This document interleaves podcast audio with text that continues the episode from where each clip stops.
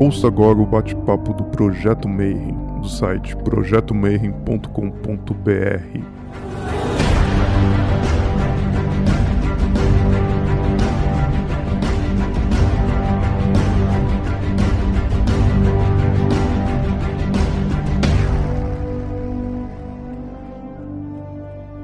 Bom dia para você que é de bom dia, boa noite para você que é da boa noite, boa tarde. Se você recebeu o comunicado do YouTube e está vindo aqui assistir mais um bate-papo Mayhem, e hoje a gente vai falar sobre a magia, o estudo e como é estudar magia hoje e antigamente.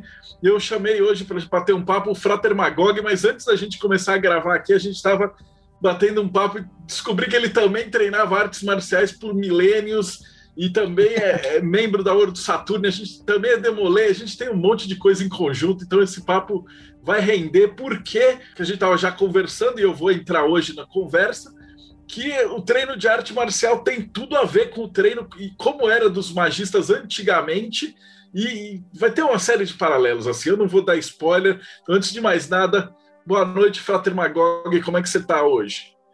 Boa noite, Marcelo tudo muito bem aqui. Aqui na minha cidade é mais quente, normal. O dia comum aqui é 36, 39, né? Então hoje está mais frio aqui. Para nós, frio aqui é 32 graus, para entender, né? Mas tá ótimo, fico feliz pelo convite aí do, do projeto. E assim, cara, essa abertura de conversas aí abriu um leque fantástico para o bate-papo. Maravilha, mas antes da gente começar, a primeira pergunta que a gente faz para todos os convidados agora, que já está mais ou menos de praxe, é para falar um pouquinho da tua jornada, né? Então, falar um pouquinho da tua verdadeira vontade. E aí, agora eu também quero que você conte um pouco da arte marcial e, um pouquinho aí da tua jornada. É muito interessante essa parte da parte biográfica e um pouco de contar essa jornada porque eu sempre bato numa tecla, viu, Marcelo? Dou muito valor a livros quando eu leio também, e eu leio no final a bibliografia. Por que, que eu acho bacana? Primeiro, pela humildade do autor em dizer as fontes de onde ele bebeu. Segundo, porque dentro da metodologia científica nós sabemos o quê? Que nada sai do nada. Então o cara ali ele expressa de onde ele foi a fonte dele e não que ele nasceu um superdotado e bolou aquilo ali. Fora os, os que têm uma epifania aí, acorda na madrugada e escreve, né? Então eu gosto de contar um pouco desse, dessa questão biográfica aí, para que a galera entenda, né, cara? Vamos lá. Eu tô com 39 anos, eu comecei aí por volta de 15 anos, eu conheci a Morque Juvenil, a extinta, parece que voltaram agora, mas eu conheci a Morque Juvenil, tá? através de um professor de geografia e tal, que me falou, era bem interessado nesses mistérios aí da, da mente, da humanidade, e ele me falou de Amorque. Paralelamente a isso, eu tinha um rapaz que gostava também do assunto, né, no caso, Henrique Modeste, me chamou para a Ordem Demolei. O conceito que eu tinha de maçonaria, de Ordem Demolei, e na época, né, cara, você falou, não sabia que derivava de Jacques Demolay, né? A primeira coisa era, pô, deve ser lei do demo. Não sabia direito o que era aquilo, mas enfim, foi as primeiras duas ordens que eu entrei em contato. E aquilo ali, cara, para mim foi assim, a morte juvenil, ela abriu meu, meus olhos para questões assim, mais de pensamento, de ver um pouco mais a filosofia, de ver um pouco mais a história, que eu já comecei a me apaixonar.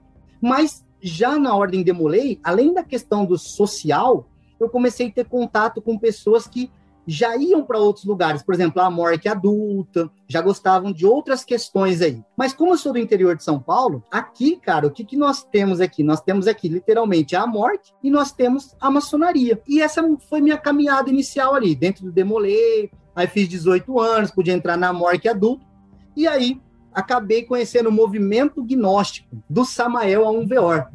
Pensa nisso. Quem conhece já vai estar tá rindo. Mas só que eu entrei, cara, eu só não cara. vou, eu só não vou rir porque tinha, eu, eu fiz um ano de Samael. Mas assim, tinha um dos grupos aqui em São Paulo ficava na frente da editora e era de graça. E a uhum. gente era tipo uma moleque adolescente, falou: ah, vamos lá seguir e tal. Daí depois, a minha sorte foi que na hora que eu virei um ano, eles mudaram a sede, aí ficou muito longe.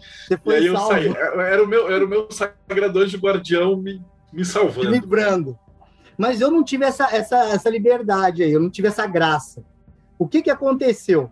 Cara, dentro do movimento gnóstico, é, as primeiras palestras, você deve lembrar, a máquina humana, os sete corpos, sete chakras, e todos esses elementos aí, ironicamente, Marcelo, depois hoje, durante esse bate-papo, eu vou até contar uma, uma visão que eu tenho hoje do caminho mágico, do caminho iniciático. Eu falo que é, é um quebra-cabeças que muitas das vezes, no começo, a primeira e a segunda peça não faz sentido algum. Só que se faltar aquela peça, o quebra-cabeça não tem sentido algum. Então, é, eu percebi o quê? Que quando eu comecei nessa pegada de Samael, anos depois, eu fui conhecer o quarto caminho do Garfield, eu fui entender um pouco da teosofia dos corpos, eu fui entender a questão dos chakras, e aí eu falei, cara, a questão da repressão em cima de um trabalho de ego, de sacrifício, de morte e tal, Aquilo ali foi no primeiro impacto para um cara de 18 anos, 19, pô, um soco na cabeça. Só que um pouco daquela disciplina ela pode servir para muita coisa. Porque quando eu conheci, aí eu já vou chegar em outros grupos, eu vi que, na verdade, por mais que lá no Samael a coisa era meio doida nesses pontos aí, cara, a disciplina de realmente ter uma sana, de sentar, de fazer um pranayama, de ter uma disciplina, de ter um diário, servia para alguma coisa. E eu conheci muita gente que estava em escola supostamente muito mais aberta, cabeça muito mais ligadona no mundo, que os caras tinham muita teoria. Mas e a prática? Entendeu? Aí o que, que acontece? Conheci o movimento gnóstico e tudo mais, a meio a isso, cara, eu fui à casa de um conhecido meu, que também hoje é maçom e tal, e o Rafael Dossi. E aí ele tinha no computador, no painel, assim, na tela, uma imagem do Crowley fazendo o sinal de vir. E aí eu perguntei para ele, pô, quem que é esse cara aí? Olha só. Aí ele pegou e falou para mim, cara, você que gosta de magia, não conhece o Crowley? Aí eu me senti até diminuído, cara. O cara falou, pô, você não conhece o Crowley? Eu peguei e falei assim, não. Aí ele falou assim: Mas você não gosta de Raul Seixas? Aí ele começou a fazer aquelas paralelas de sociedade alternativa, de A Lei, umas músicas do Raul. E, cara, foi a primeira vez que eu ouvi o nome do Crowley. Foi a primeira vez. E aquilo ali, me, falou assim: ó, faz o que tu queres. Aí eu me lembrei que nos rituais da gnose, lá do movimento gnóstico, também tinha a palavra telema, também tinha faz o que tu queres e tudo mais, porém deverás prestar conta. O Samael sempre foi aquele cara que mudava, né? Que é o plagiador, só que ele deixa, ele joga um, um açafrão em cima. E aí, cara, o que, que acontece? Eu peguei e falei, pô, que interessante. Coincidentemente, isso era meados de 2002, tá? 2002, mais ou menos. Aí, o que, que acontece, Marcelo? Estou numa livraria aqui em Rio Preto, estou passando, cara. Se eu fosse do grupo do Jovem Místico, hoje em dia diria, fui tocado. Como que eu fui tocado? Eu olho para a estante assim e tem um livro que inclusive está aqui na minha estante hoje, chamado Rituais de Aleister Crowley, do Marcos Torrigo na época. Entendeu? E aí falei, cara, assim, aquilo ali, na gnose, a gente não podia ter esse contato porque era aquela ideia, aquele maniqueísmo, né? Ou é magia branca ou é magia negra, ou é mago branco ou é mago negro, ou é loja branca ou é loja negra, aquela coisa toda. Mas falei, cara, vou dar uma olhada nesse trem. Catei o livro e comecei a dar uma olhada logo no começo, na biografia do Crowley ali, que ele apresenta, falava que um livro mexeu muito com a cabeça e com o desenvolvimento do, do período do Crowley. Qual que foi? O livro da magia sagrada de Abramelin Mago. Foi quando ele tomou aquele conhecimento e tudo mais. Cara, do lado tinha o, o, também o livro da magia sagrada de Abramelin Mago da editora Nubes. Beleza. Cara, catei esses dois livros, falei, de repente é um sinal. Paguei esses livros e fui para casa e comecei a, a, ler esses rituais. Cara, não entendia nada. Só tinha aquelas concepções de elementos, da, de astrologia, do zodíaco, de planetas, sabe? Essa noçãozinha bem básica aí. Mas, ao mesmo tempo, no final, tinha lá como entrar em contato com, na época, com a OTO, entendeu? Tinha lá no final. Só que, Marcela, é, eu até brinco com o pessoal, né? A gente fala que não é carteirada, é contar a minha história. Cara, eu sou de uma época do Alta Vista, do blog, da, das brigas, do Telema BR, que ainda tem hoje, mas numa versão mais suave, daquelas listas de e-mail. Então, por que, que eu estou dizendo isso? Cara, o que, que eu fiz? Eu literalmente preenchi e mandei aquilo. Entendeu?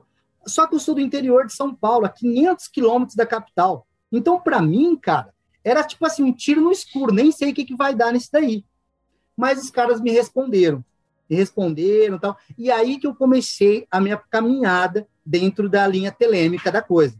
Assim, eu me identifiquei com uma coisa no Crowley. No primeiro momento, muitas vezes o pessoal se identifica com o magão do século XX, o cara X, o cara Y. Cara, O que, que eu me identifiquei pra caramba? Paralelo a isso, eu estava fazendo direito e eu tinha uma matéria chamada metodologia científica. E eu achei muito legal a ideia do Crowley no uma estrela à vista, dele colocar lá como um epíteto, né, como um frente, o quê? A meta, né, da religião, né, mas o método da ciência. Eu falei, cara, eu tô, agora eu encontrei um cara, ele tinha feito química, desistiu de Cambridge, e tudo mais. Eu falei, cara, encontrei um cara que cata aquela magia supersticiosa e tenta trazer para a metodologia científica. O que, que é a metodologia científica? Cara, se eu fizer x mais x, tem que dar 2x. Se eu fizer x vezes x, tem que dar x ao quadrado. Essa foi minha visão meio que inocente, jovem místico na época, mas achei fantástico, cara. Foi mais um pedaço do quebra-cabeça que eu falei assim, cara, encontrei um cara que não é um doido varrido, coisa que eu gostei. Eu vi no currículo da A uma lista extensa de livros para estar tá no estudante. Falei, meu, é, é, o lugar que, que eu queria, porque eu sempre tive esse viés de gostar de ler muito.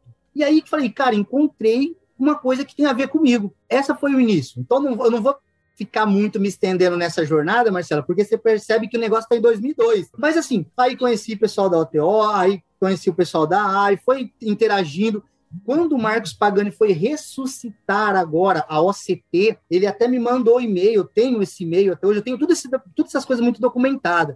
Ele falando: olha, você é a sexta pessoa a entrar em contato comigo em interesse na, tá na, na ordem dos Cavaleiros de Telemann, né? Aí, se eu não me engano, agora atualmente é o Vitor Campos, que está na liderança, alguma coisa assim.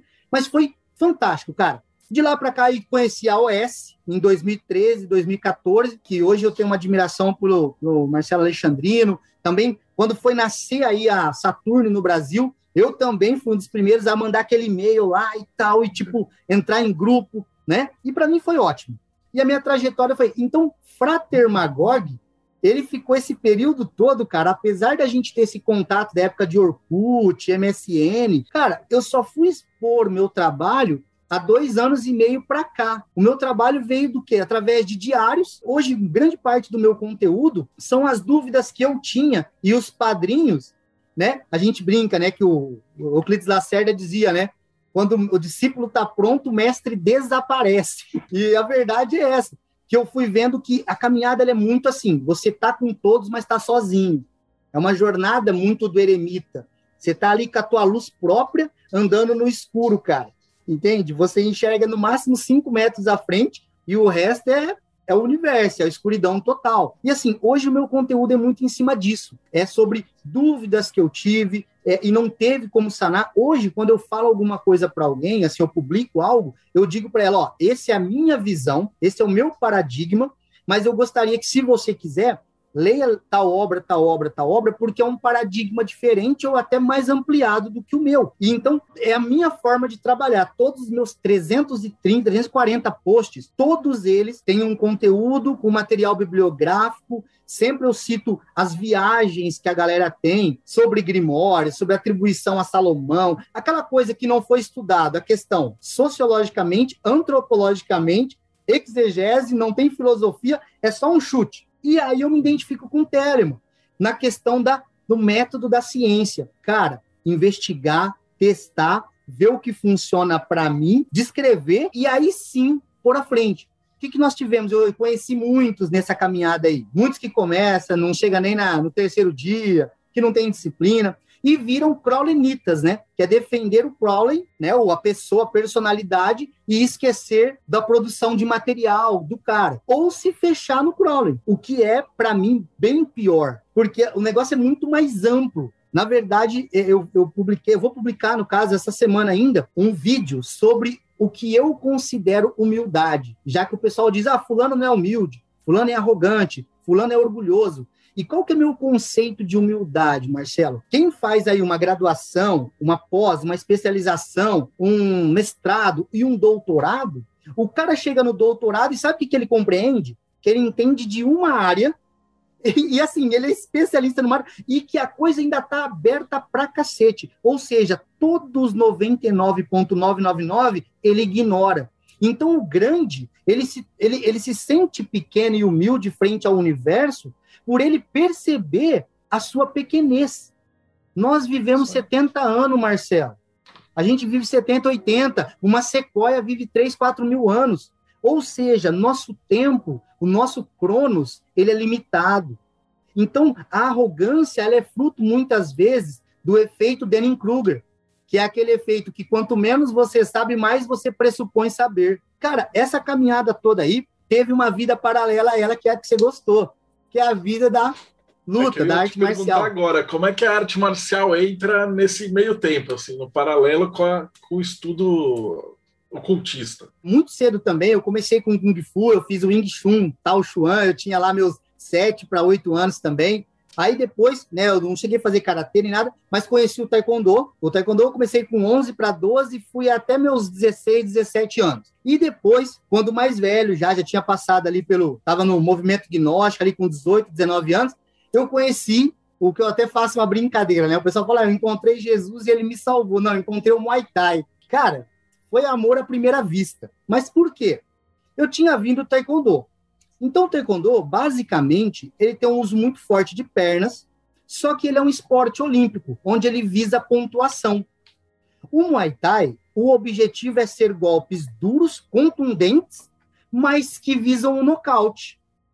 Falei, cara, eu, eu conheci o Muay Thai, e, na, e aí vem aquela história de novo que a gente brinca, né, cara? Que era rústico o negócio, porque o negócio foi suavizando. A gente brinca hoje em dia que ficou Nutella, da seguinte maneira: eu sou da época que os caras falavam, oh, caneleira não, para que treinar de caneleira? Tem que calejar. Não, é, porradaria, toda sexta-feira tinha o que a gente chama de sombra. Então, eu tinha lá duas semanas treinando e os caras colocou para rodar. O que, que eu pensei? Meu, eu, eu venho de taekwondo, eu não sou um bobão. Cara, eu vou me dar bem. Rapaz, catei um moleque que devia ter, assim, metade do meu peso e tomei um sacode. Porque o Muay Thai, os golpes são muito duros. O primeiro chute que eu tomei na coxa, a, a, musculatura levantou, cara, e aí você não consegue fechar a perna direito. E naquele momento, olha o paralelo que eu faço com a magia. Naquele tem, momento. Tem tudo a ver com a magia, cara. Cara, total. Naquele momento, Marcelo, eu me recolhi a minha pequenez. Eu falei, cara, talvez a ideia que eu tenho na cabeça de Pô, vim do Taekwondo, seis, sete anos. Cara, na verdade, aqui, se eu saísse na porrada com esse moleque, eu tô morto. Por quê? Porque não começou o chute na coxa, foi o primeiro, né? A hora que eu não andava direito, ele foi para cima e jogava a mão, e o, e o Taekwondo não tem soco praticamente. Então eu não sabia nem me pôr a mão, não sabia manter distância, sabia nada. Cara, aquela lição ali foi o suficiente para eu ir embora e pensar assim: eu acho que eu vou rever meus conceitos. entendeu? E aí comecei no Muay Thai, cara. Conheci o Muay Thai, foi assim, mexeu comigo também ali. E depois conheci o Jiu-Jitsu, que é um paralelo que eu faço também muito, né, de uma arte só. Eu gosto de jogar xadrez, jogo xadrez. E assim, aí conheci o Jiu-Jitsu, aí falei, meu, consigo fazer um paralelo entre magia e arte marcial fácil. Por que fácil? Disciplina, força de vontade, honra, respeito. Cara, eu, eu lutei profissionalmente, né, Marcelo? Igual eu comentei contigo. E, cara, evento de porrada, evento de luta, meu irmão, não sai briga de torcida. Muitas vezes meus amigos deram risada. Falaram assim, ah, mas também, pô, todo mundo luta. E aí eu faço a brincadeira. Eu falo, ah, mas você vê estádio de futebol, que é um esporte tranquilo? É diferente. Cara, tua namorada passa no lugar, assim, de um evento de luta, cara, não, os caras não têm esse negócio de assoviar, mexer. Passa um cara sozinho, as meninas olham para frente ali. A disciplina da arte marcial, ela torna melhores pessoas, melhores seres humanos. E aí eu te pergunto, será que a iniciação também não tem essa ideia de lapidar uma pedra bruta? Será que também não tem essa ideia de tirar o animalesco do cara e, e no mínimo, dar para ele uma concepção mais, mais filosófica, mais diferente? Então, eu acho a arte marcial fantástica, cara. E aí comecei a viver disso, Marcelo. Aí comecei a treinar Muay Thai, aí depois de um tempo, né, eu, eu peguei de monitor. Eu limpava lá o tatame lá e puxava aula, puxava os treinos básicos para as turminhas mais novas. E aí, na época, o Joel Garcia, que hoje está nos Estados Unidos, também, talvez até assista também o nosso podcast aqui, nosso entrevista, ele me disse, ô Leandrinho, na época eu me chamava de Leandro Psicopata, só para você entender. é, ele chegou em mim e falou assim, cara, nos eventinhos de Muay Thai, você vai começar como amador, mas tem como você ganhar numa luta uma grana e de repente pode te ajudar. Pô, Marcelo, eu tava limpando o tatame para treinar ali. Tava naquela luta de ter que treinar, trabalhar de dia, correr à noite para treinar, dar minhas aulinhas ali. Cara, foi a oportunidade.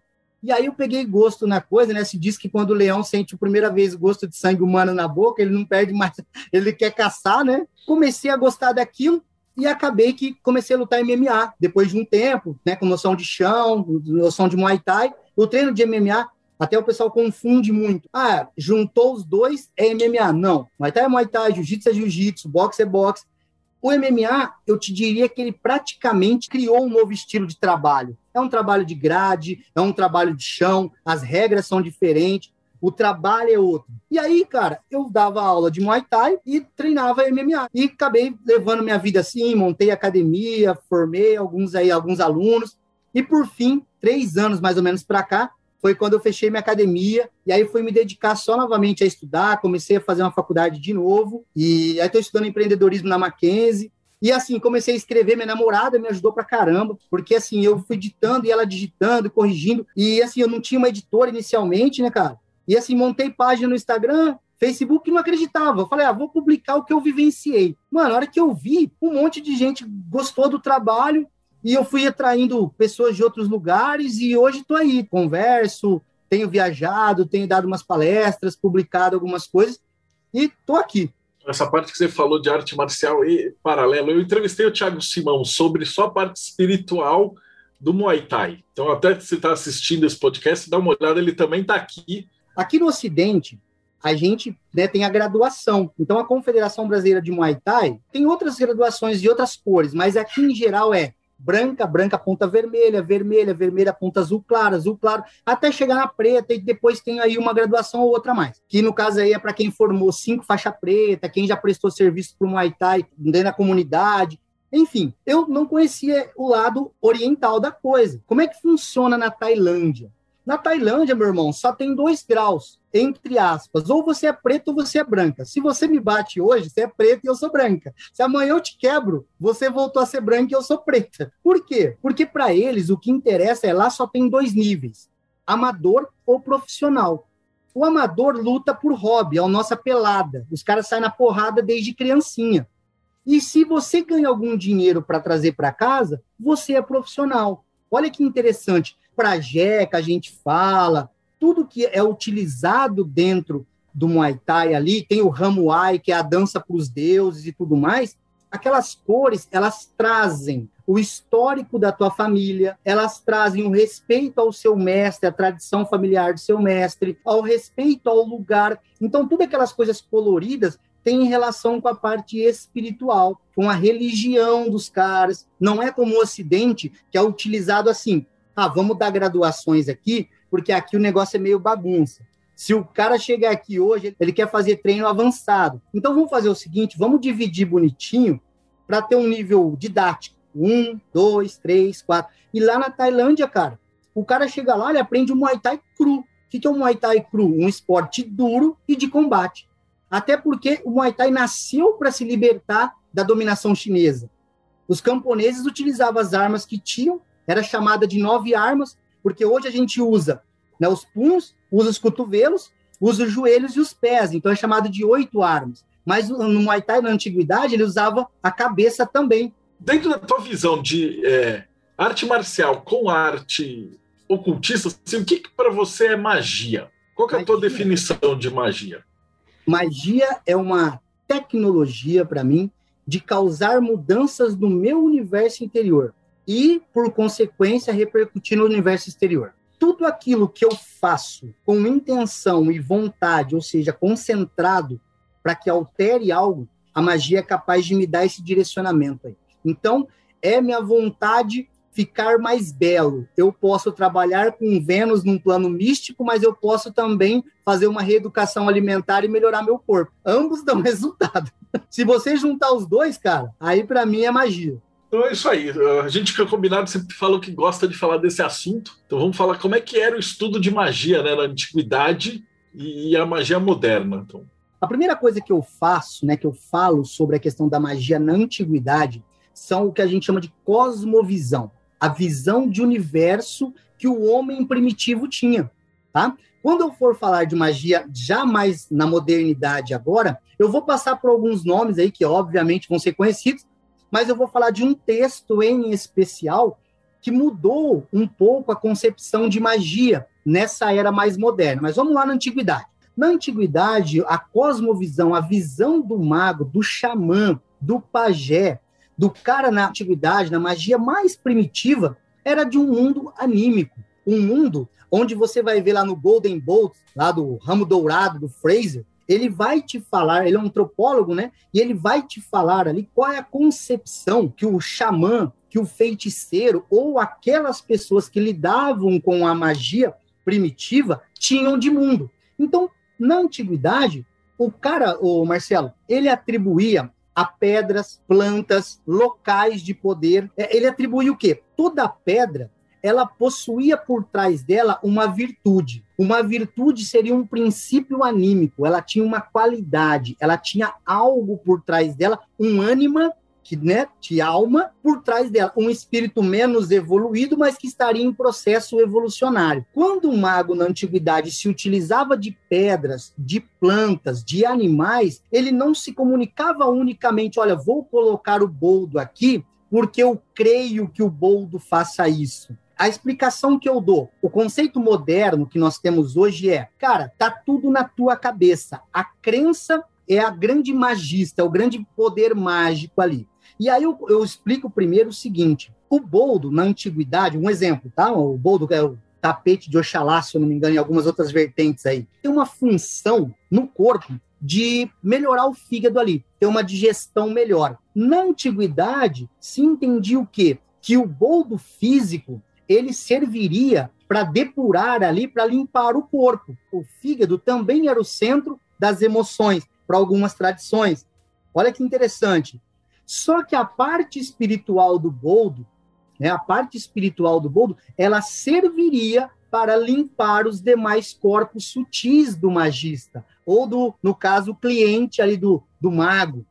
Aí você me fala, mas onde que chega isso na antiguidade? Eu quero dizer o seguinte: a maneira que o mago na antiguidade lidava com o mundo ao seu redor era que o mundo como um todo era vivo a natureza era viva. Nós éramos um quaternário, o reino vegetal, mineral, animal e humano. No reino humano, o homem ganha o intelecto, a consciência do eu sou, entende? Que é o que diferencia eu de um cachorro, tecnicamente, entende? Mas olha que interessante.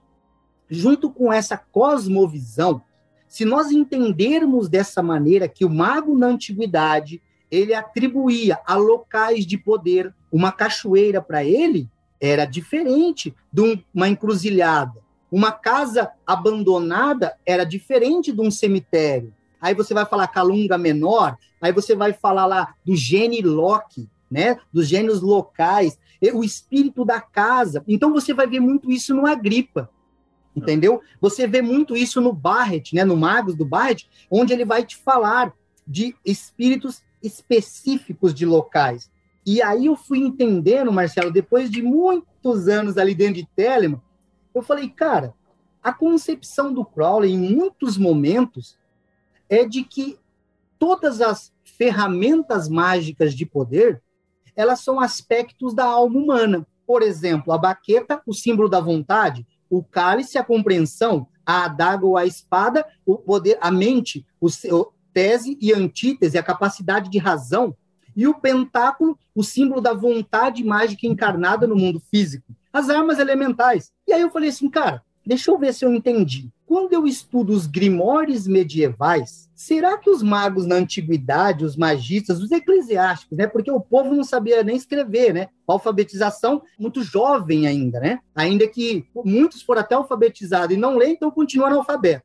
Tem outros que é alfabetizado e não entende, então é analfabeto, né? Funcional, é analfabeto funcional, que é os nossos dias atuais. Mas, junto com isso, é, eu fiquei pensando, cara, qual era a concepção que o magista na antiguidade tinha ao lidar com os espíritos, ao lidar com a magia? Será que a magia era a ciência e a arte como o Crowley propõe na sua definição? Aí eu fui entender, Marcelo, que a magia na antiguidade ela tinha um sentido muito claro de taumaturgia, de um milagre. Ainda que operando por leis desconhecidas, é como a gravidade. Ela sempre existiu, né? O Newton só catalogou, entendeu? Eletromagnetismo sempre existiu. Então, aí eu falei, cara, para eu entender os grimóires, para eu entender a magia em si, eu preciso voltar a minha mente para tentar compreender como era observado aquilo ali, como que um cara na antiguidade entendia Asmodeus, Belial,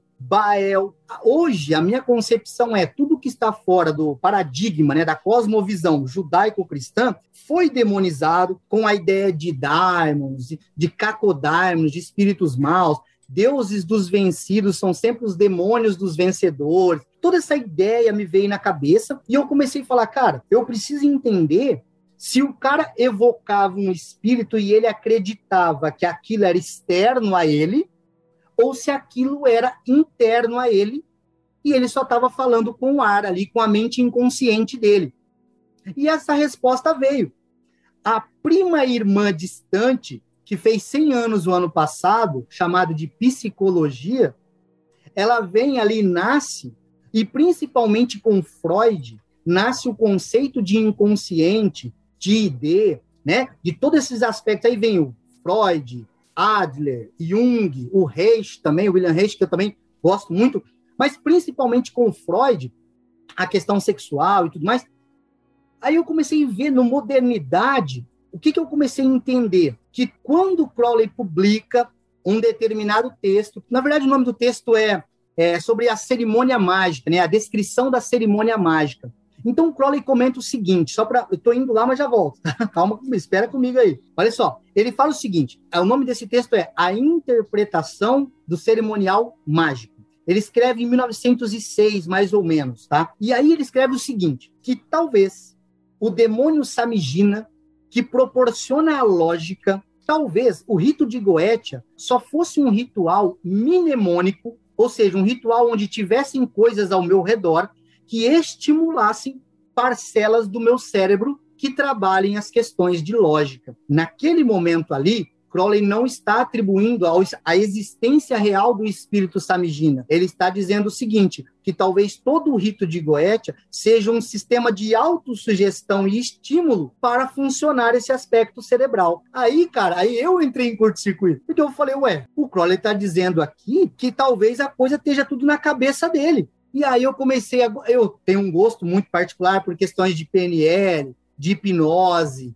de estudar aí o comportamento humano. E aí eu comecei a falar, cara, peraí, a concepção de magia na antiguidade não tinha nada a ver com o que o Crowley está falando aqui. Aqui ele está psicologizando uma arte milenar para uma prima muito nova. Então, como que eu vou resolver esse, esse paradoxo aí? Como que eu vou resolver isso aí? Aí vou lá, hoje até brinco, né? O pessoal, ah, estou estudando, estou estudando hermetismo. Aí qual livro você leu? Ah, o Caibalho. Cara, entende? Assim, a gente não quer rir, Marcelo, mas é, é, complexo, cara. Muitas das vezes, quando eu sinto sinceridade, eu falo pro cara, cara, eu acho melhor você revisar, porque esse autor aí, ele é o William Walker, né? O Watt, ele vai lá, o dos três iniciados e tal, várias obras em que ele escreveu com pseudônimo, muitas obras do novo pensamento mentalista. E assim, legal, o Caibalion te dá uma ideia lá, legal. Mas, cara, as artes de Hermes lá, vai em outra literatura, vai ler Plotino, vai buscar em outras fontes se você quer estudar o hermetismo. Até indico para as pessoas, falo, cara, procura o trabalho do Deodébio, procura o trabalho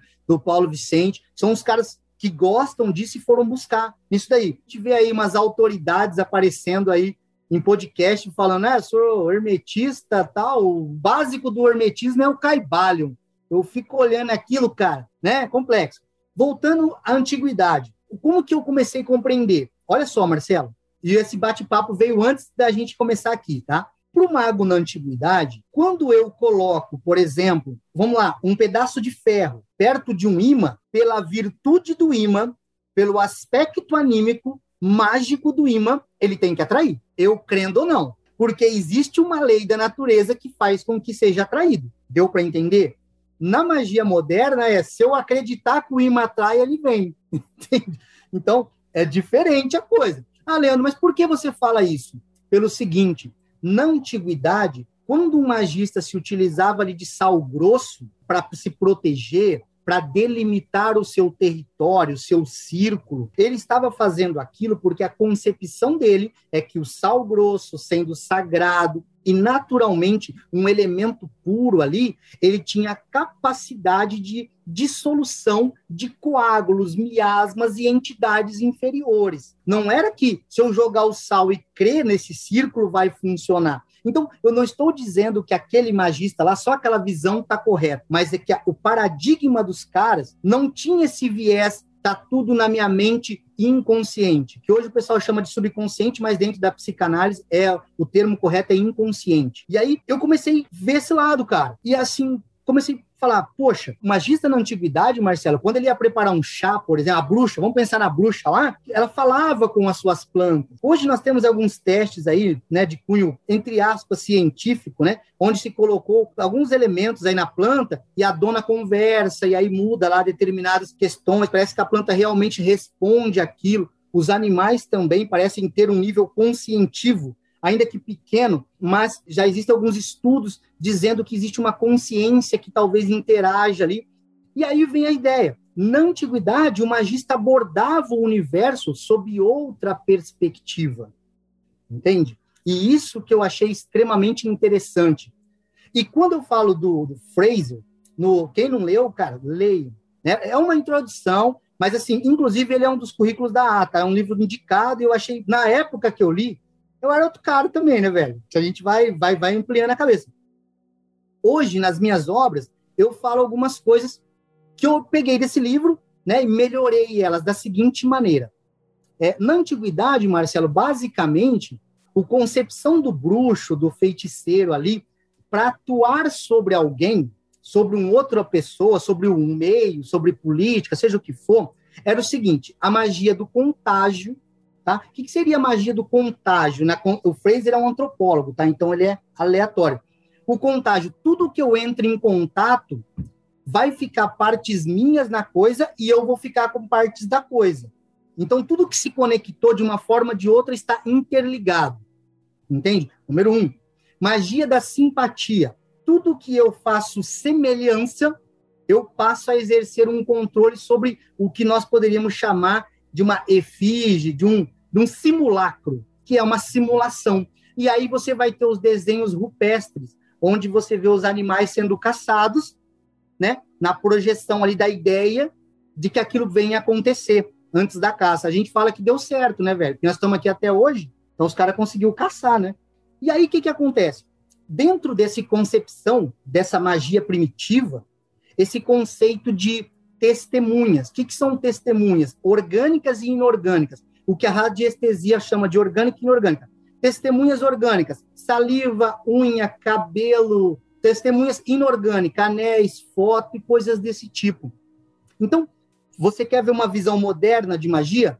Num livro chamado a Força, Como Usar a Força da Mente para Influenciar Pessoas, o William Atkinson, ele fala o seguinte, que o boneco lá, né, ainda que ele reduza, ele é tão reducionista, ele reduz o voodoo ao boneco ali naquele momento, né? Aí ele fala o seguinte: que talvez o que aconteça é o seguinte: você tem o boneco, e quando o bruxo, quando o feiticeiro cravava ali os pregos e as coisas, o que na verdade ele fazia era apenas dar um foco de concentração para onde a mente atuar. Interessante isso daí. Quando eu li o Magic, né, o meu primeiro médico, Marcelo, ele foi em espanhol. Coincidentemente, eu não falava espanhol.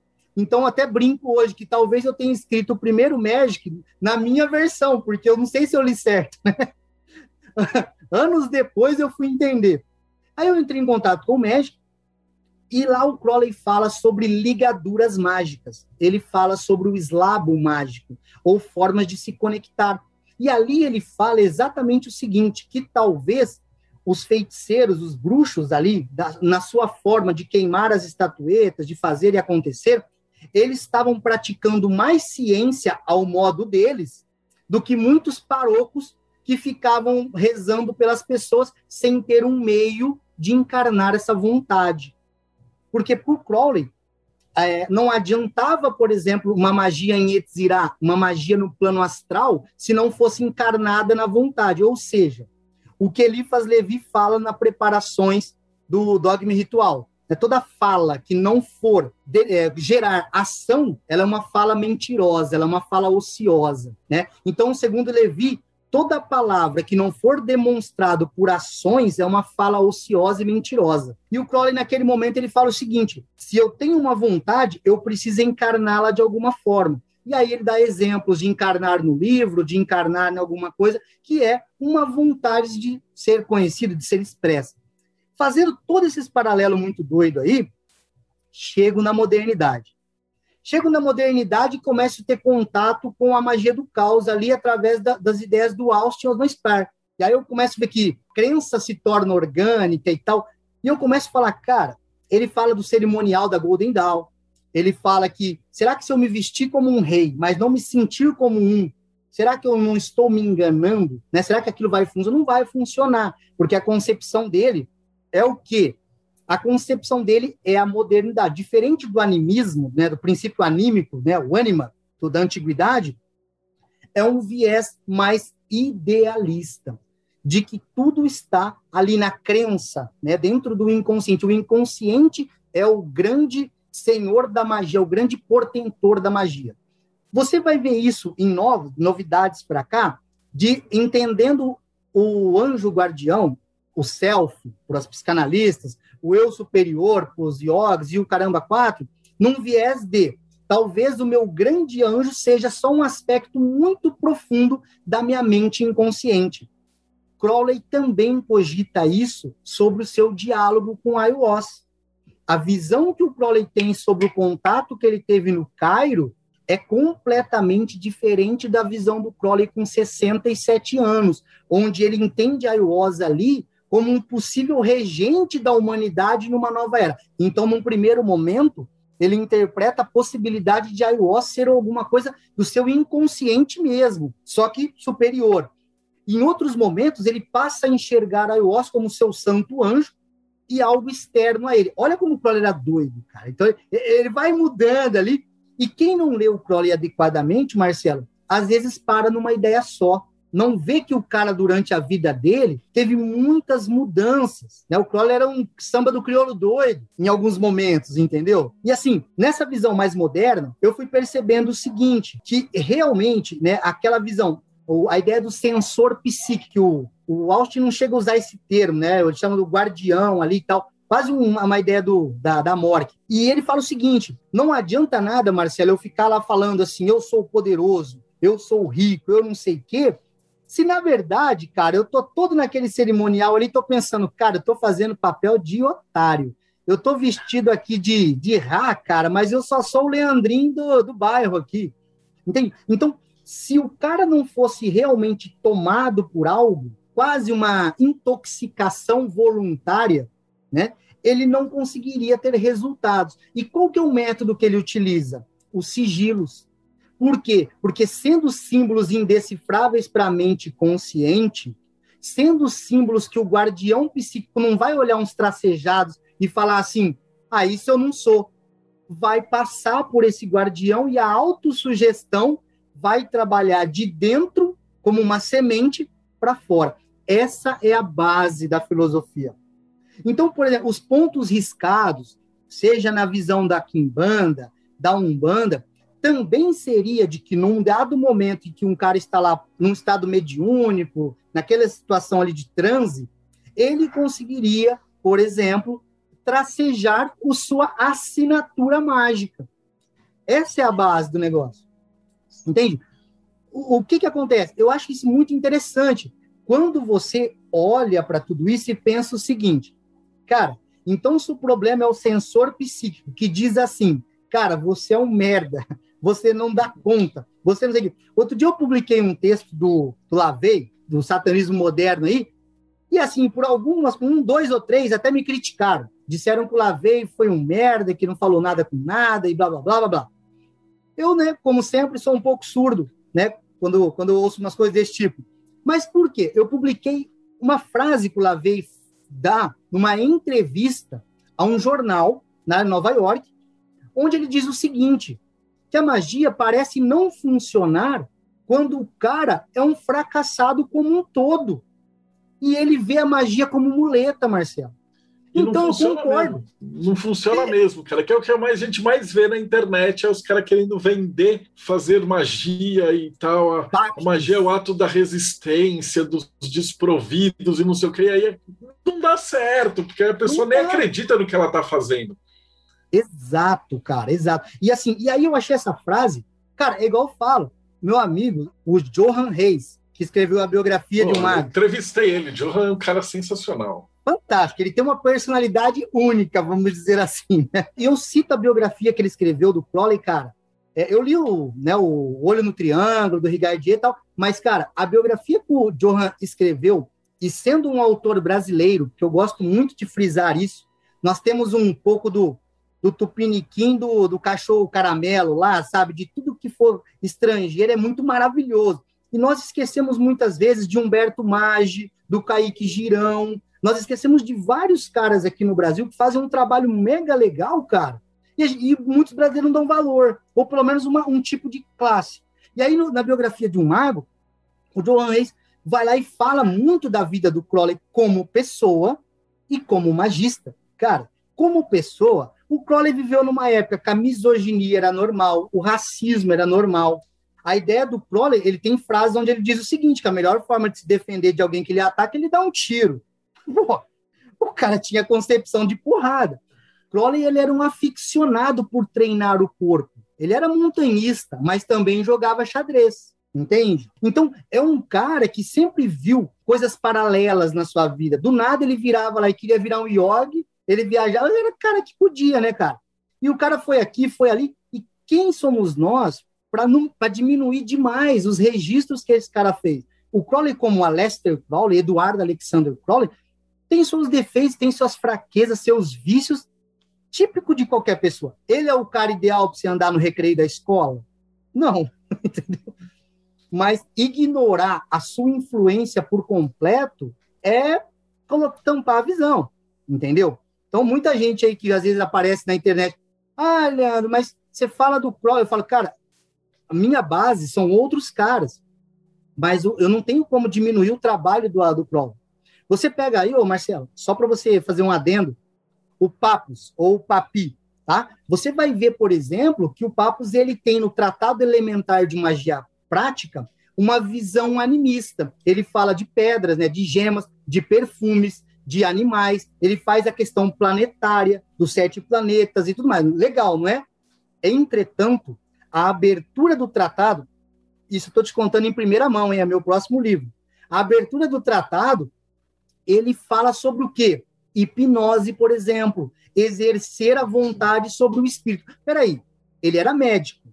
Então, Papos ali, ele está mostrando que ele já sabia, ele já tinha consciência, né, por causa do Bride e todas as questões de hipnose, ele tinha visto fenômenos derivados dos trabalhos de Mesmer, ele sabia que a hipnose tinha um poder sobre o espírito, a autossugestão.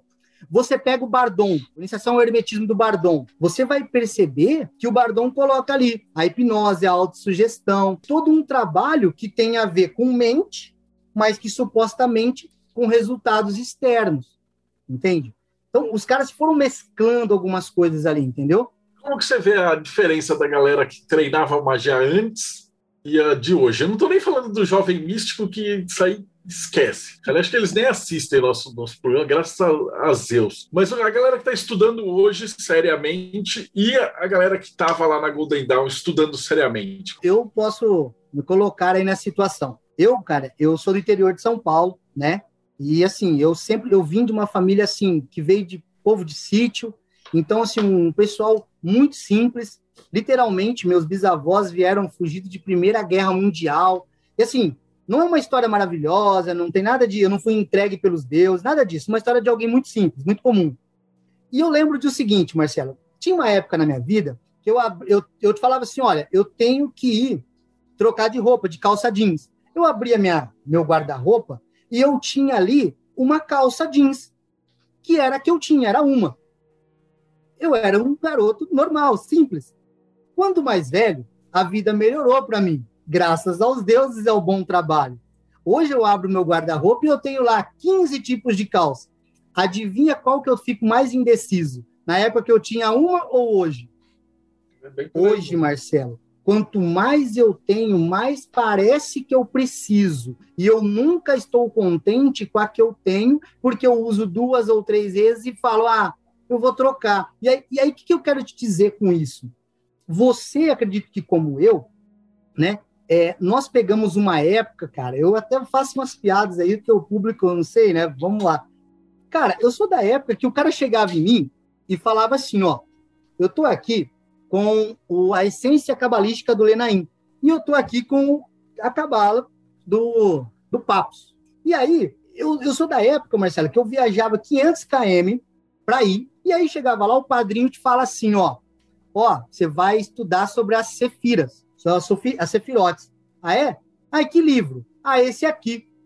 Ah, mas, ó, faz o seguinte, tira a xerox, leva, e na próxima reunião você me fala o nome da Sefirotes, nome da Sefira, e o que significa, quais as cores, qual o nome do anjo, do arcanjo, do Deus, da regência. Meu amigo, eu ficava 30 dias com um diarinho na mão, Marcelo, tomando nota. A gente é da época do KD, do Alta Vista, do Babelfish, que a gente ficava colocando ali algumas coisas para ver se encontrava. O primeiro site da A que eu vi era assim um sitezinho pequenininho, meio medíocre, né? Depois o negócio foi. Hoje você vê as vertentes, hoje você clica, a Sefira fica de ponta cabeça, o, o Hobbit. Cara, a, a, ideia que eu tinha de hobby era tipo, meu, um saco preto.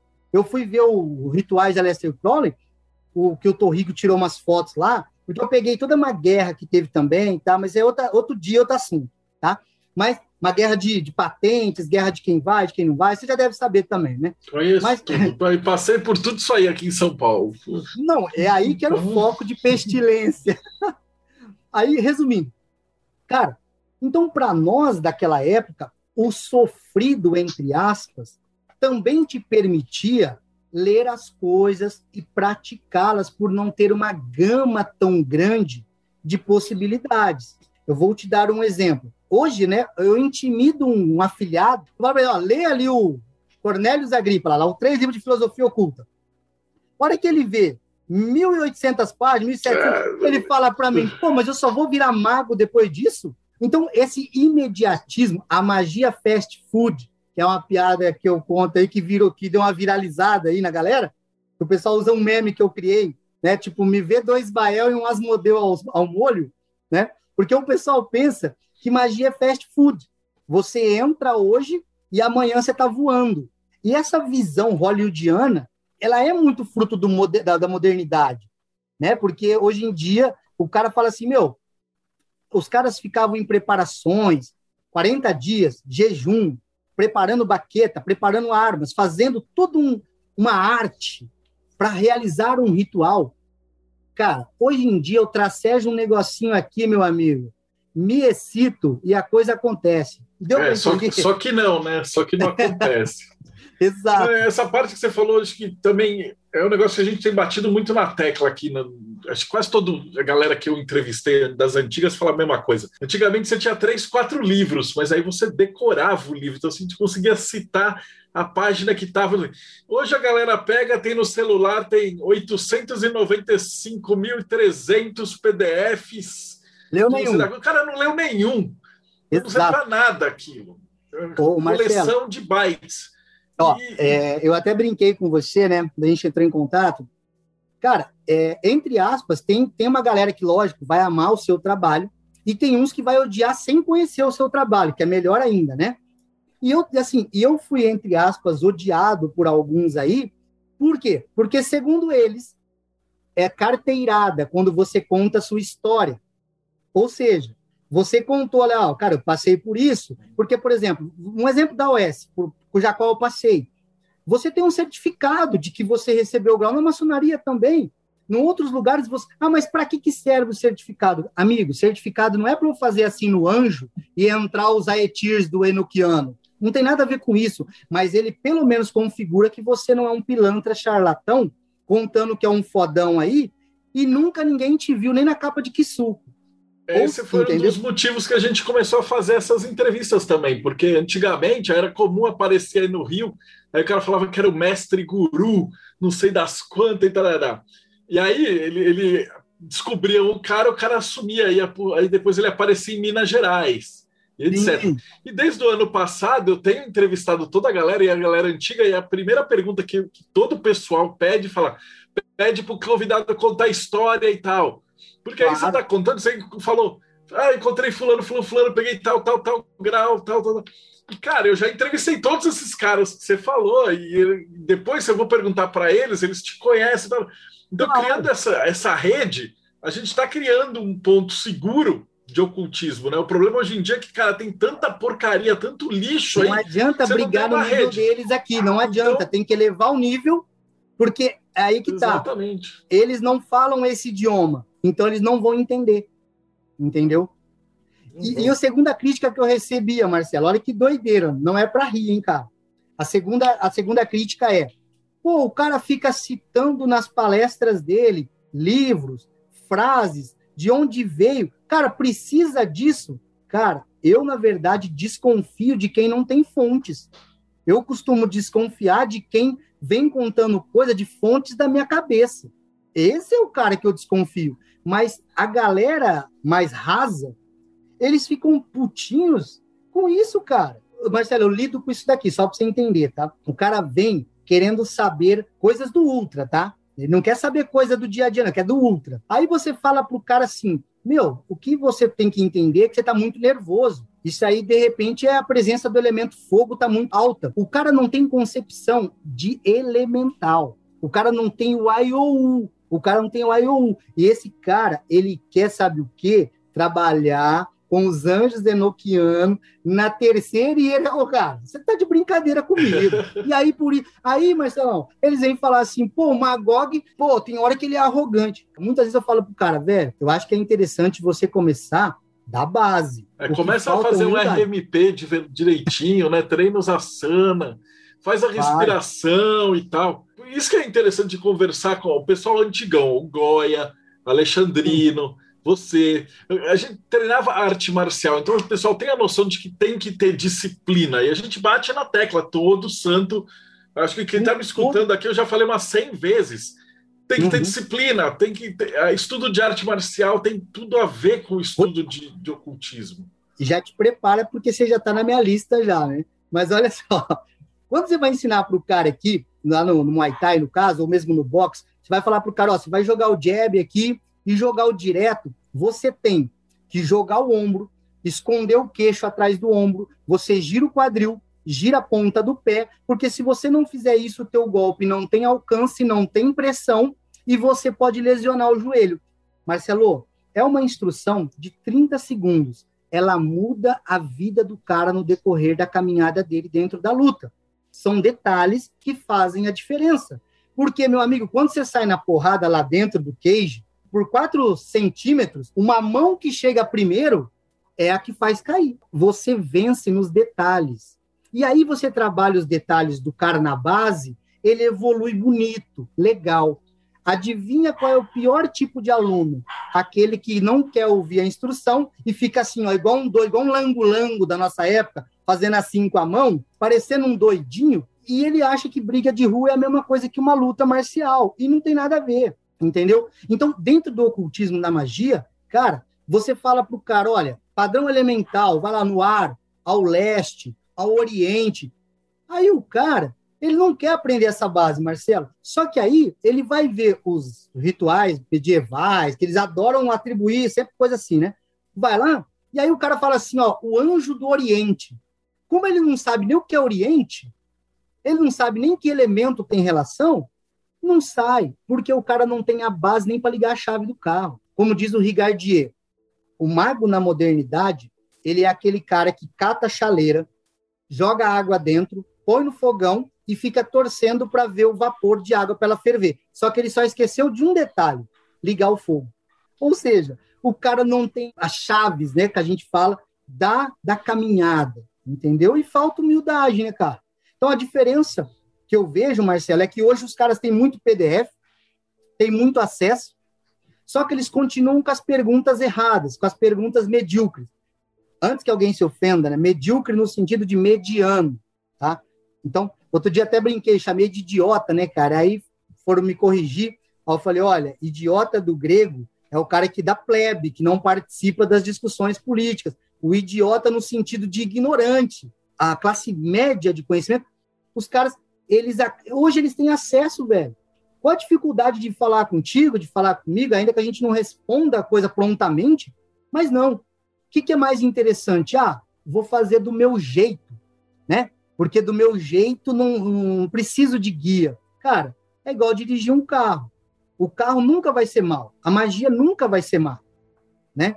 A faca de pão na mão do idiota corta pescoço. Essa, essa, comparação eu achei que foi bem, bem massa. A gente está quase chegando no final aqui. Eu ia te perguntar, então, dado isso que você, você falou de disciplina e tal, que conselho que você daria para a galera que está começando agora? Porque a gente tá. sabe, assim, tem muita gente, que, principalmente nesse podcast, a gente está vendo que, por exemplo, a gente está aí chegando em 12 mil views, é, assinantes e tal, mas é uma galera que está estudando. Tá? Isso é uma coisa que está me deixando muito feliz desse projeto, que é uma galera que, apesar de iniciante, são os caras que estão estudando, são os caras que estão lendo. Né? No meio a gente tem a, a revista física, e eu já peguei um pessoal novo e falou assim: pô, mas por que, que a gente recebe? Você não pode mandar em PDF? Falei, mano, as, as notícias e as matérias que estão nessa, nessa coisa estão na internet. Você já leu ela no site. Aí, pô, mas você tá mandando a mesma? Falei, cara, lê a revista que você vai ver como é diferente. Aí o cara recebe, lê e fala: oh, é diferente e tal. É Falei, pô, claro que é diferente, mano. Quando você leu a primeira vez, você tava no seu celular dando uma cagada. Uhum. E aí tava olhando, aí tocava o seu WhatsApp, você parava de ler para responder. E aí você voltava para ler terminou. A hora que você pegou uma revista, a gente está instruindo o cara, cara. Chega num lugar, senta, relaxa, põe uma bebidinha, estuda. E aí você vai ver. E é a separação, né? É, é a diferença que faz toda a diferença, né? vou até dar uma dica nesse ponto, Marcelo. Como com o mago no medieval, na antiguidade, via o livro, né? Não vai ser incomum, podem pesquisar após aqui, atribuir aos livros o espírito do livro. Cara, quem tem o livro na mão. Eu, ó, minha namorada tá aqui, tá? Cara, chegou livro novo, eu falo para ela, cheira isso. Rapaz, até o cheiro é diferente. Quem gosta daquilo, o cheiro de livro, seja novo ou seja velho, né? O de velho eu falo que é um chocolate meio amargo. Mas eu, cara, quem gosta de livro sabe que a leitura, com ele na mão ali, é outra pegada. Fora o seu paradigma que muda sua, seu vocabulário muda, sua interpretação do autor. Ô, ô Marcelo, eu interpretando o, o, a, essas coisas aos 18, 19 anos, não tem nada a ver com Magog aos 39. É o cara, se fosse o mesmo, tinha coisa errada, entendeu? Então, é claro, é, vamos supor, o que eu achava muito legal na época, cara, hoje eu falo assim, pô, isso daí trazendo para a prática, para a vida, por exemplo, eu utilizo muito a concepção de de magia, ô Marcelo, nos meus negócios, nas minhas palestras, sabe? É, é tudo assim, eu vejo, eu tento criar, só para vocês entenderem, eu tento criar na minha vida meios de manifestação da minha magia. Então, por exemplo, quando eu falo bom dia para um porteiro e eu trato ele bem por eu ser um cara do bem e ele me devolve esse bom dia, talvez no meu quebra-cabeça, nesse momento eu não estou entendendo. Mas daqui cinco anos, esse porteiro é o cara que sabe o cara que eu tenho que subir para conversar. Então, a gente nunca sabe qual é o espírito e a forma que ele será utilizado para nos informar de algumas coisas. Então, quando você passa a entender como um universo sendo mágico, você começa a falar, cara, o que, que eu tenho em comum na minha vida? O diário ajuda muito isso, né, Marcelo? Eu falo assim, pô, cara, Olha que coincidência, no mesmo mês, conversei com Alexandrino, Marcelo Deodébio, Frater Queronê, Goya, alguma coisa em comum tem que ter aqui. Todos os caras da porrada, todos os caras já treinou. E todos os caras têm mais ou menos a minha caminhada ali, conhecem as mesmas pessoas. Velho, alguma coisa tá, tá conectado. A teia de aranha. Entende? Algum lugar aí tá conectado. E isso daí, quando você passa a enxergar sua vida como mágica, enxergar a iniciação como um caminhar e não apenas como um título, entende? A iniciação é a vida sabiamente vivida.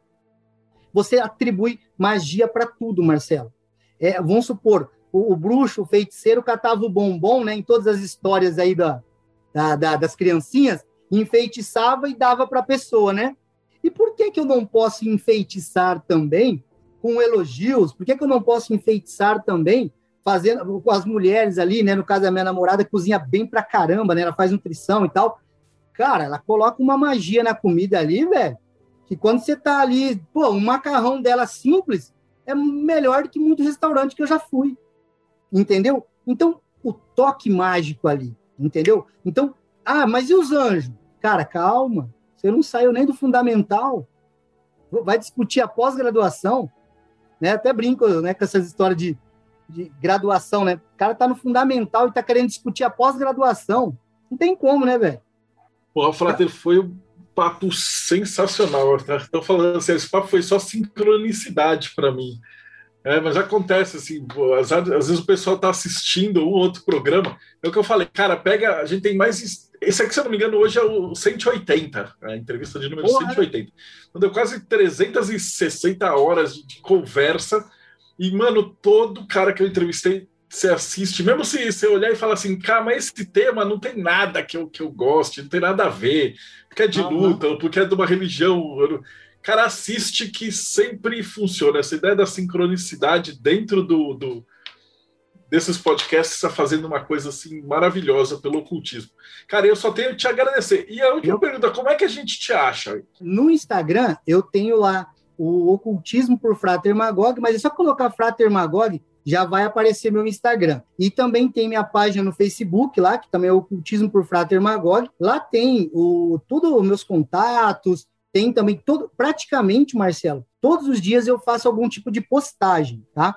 Sempre com algum conteúdo voltado para os grimórios medievais, ou a magia angelical, ou dia a dia mesmo, né, que eu costumo falar. Ninguém tropeça em montanha, tropeça em pedregulho, um texto muda completamente por causa de uma vírgula. Então, é nos detalhes que o diabo mora. E como diria o Raul, o diabo dá o toque. Então, presta atenção nos detalhes. Entende? E, e aí eu, eu falo um pouco, às vezes, faço algumas comparações da magia clássica com a magia moderna.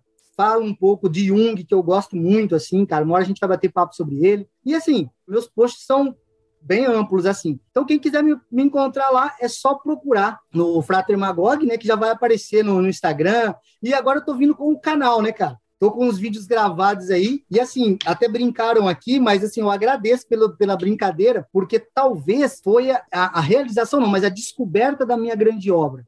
No final, assim, de toda essa caminhada, Marcelo, sem ser jovem místico, a minha pegada, cara, o que, que, que, tocou em mim dentro dessa caminhada espiritual, agora, agora eu tô falando de espiritualidade, foi o seguinte, eu me vi, eu falei, cara, eu acho que a minha verdadeira vontade, o que me dá tesão, o que me faz levantar da cama, o que eu faria de graça, sem retorno, porque eu amo, é ensinar, cara. Eu gosto de ser esse professor, eu dei aula numa coisa, e sempre que eu pude aprender alguma coisa, eu tentei compartilhar da melhor maneira. Então, sabe quando você fala assim, Pô, você já é, realizou tua grande obra? Não, porque eu estou encarnado. Mas uma coisa eu te falo, eu sei em parte por que, que eu nasci. E uma delas é porque eu gosto, eu amo ensinar, cara. Entendeu? Seja na luta, seja no que for. E é claro que para ensinar tem que aprender primeiro, né, Marcelo?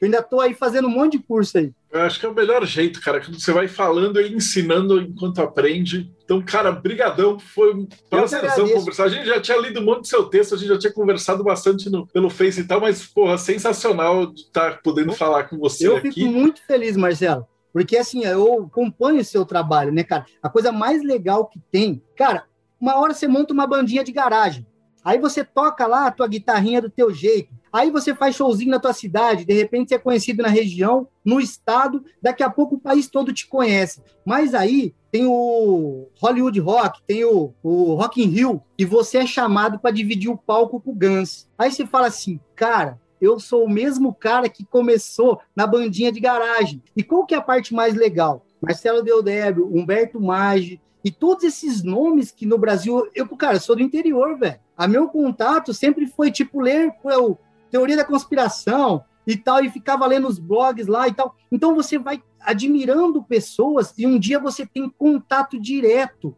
com a pessoa. Aí você fala: Meu, eu, eu hoje estou num palco com os caras que eu seguia. Cara, eu li a matéria do Alexandrino escrita, e hoje eu conversar com o cara, eu falo, putz, cara, era um, entre aspas, parte da minha jornada do quebra-cabeça lá do início.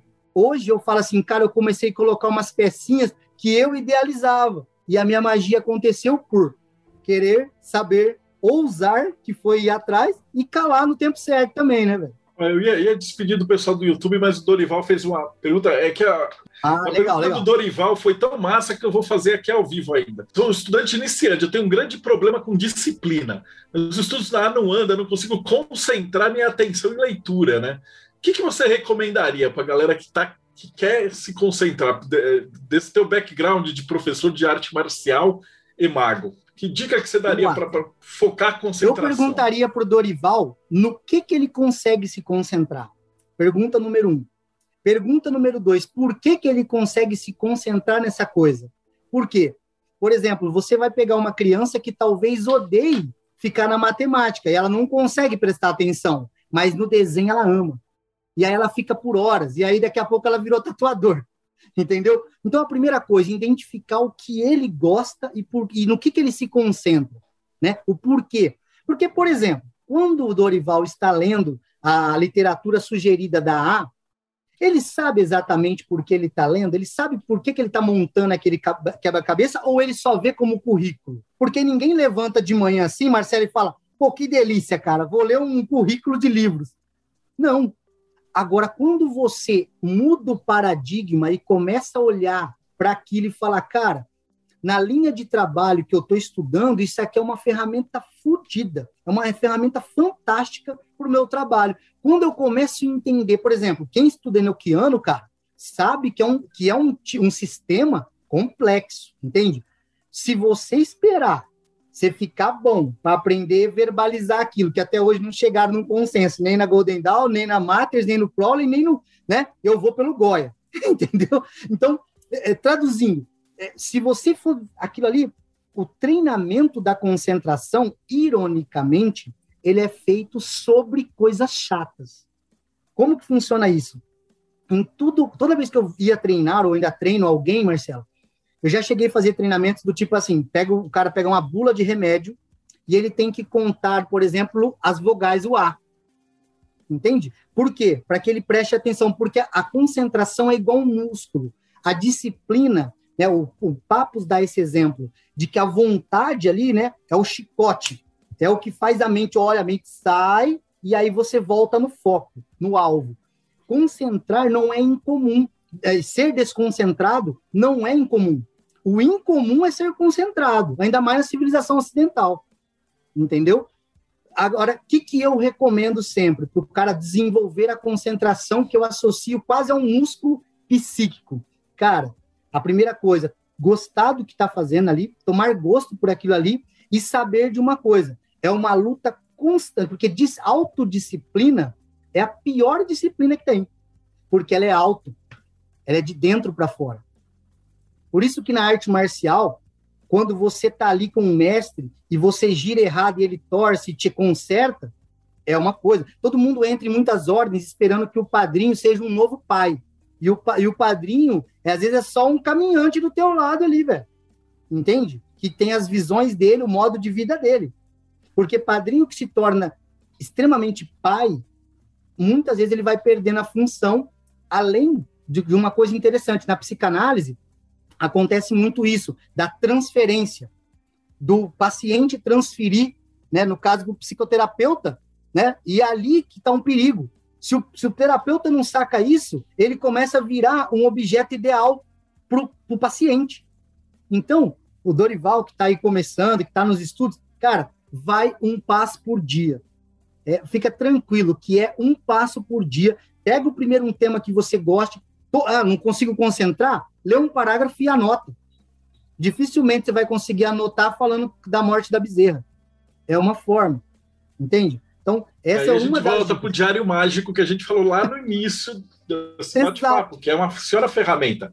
Então, o cara assiste aqui a entrevista com o Frater Magog, pega no seu diário mágico e fala, porra, escutei um podcast. O que que esses dois ficaram duas horas falando de útil? Exato. E aí Exato. tenta anotar no seu diário o que, que a gente falou de interessante, o que, que serviu para você. E aí depois Exatamente. você vai perceber, depois quando você estiver folheando o teu diário para trás, você vai ver, assistiu 20 entrevistas, você vai ter 20 páginas de anotações que elas vão começar a se interligar. Agora, você escuta o podcast enquanto você está, sei lá, assistindo novela junto, sei lá, eu, ou fazendo alguma outra coisa, você não está prestando atenção, isso aqui vira só uma conversinha de comadre, né? A gente brinca que é masturbação mental, né? Fortalece o ego, mas não resolve nada. Entendeu? E aí não deixa a sincronicidade agir. Então, para você que assistiu a gente até agora, então, muito agradecido. Não esquece, segue o canal, dá like, dá uma espiada nas outras entrevistas, tem muita coisa boa por aí. E a gente se vê aí de novo no próximo Bate-Papo Mayhem.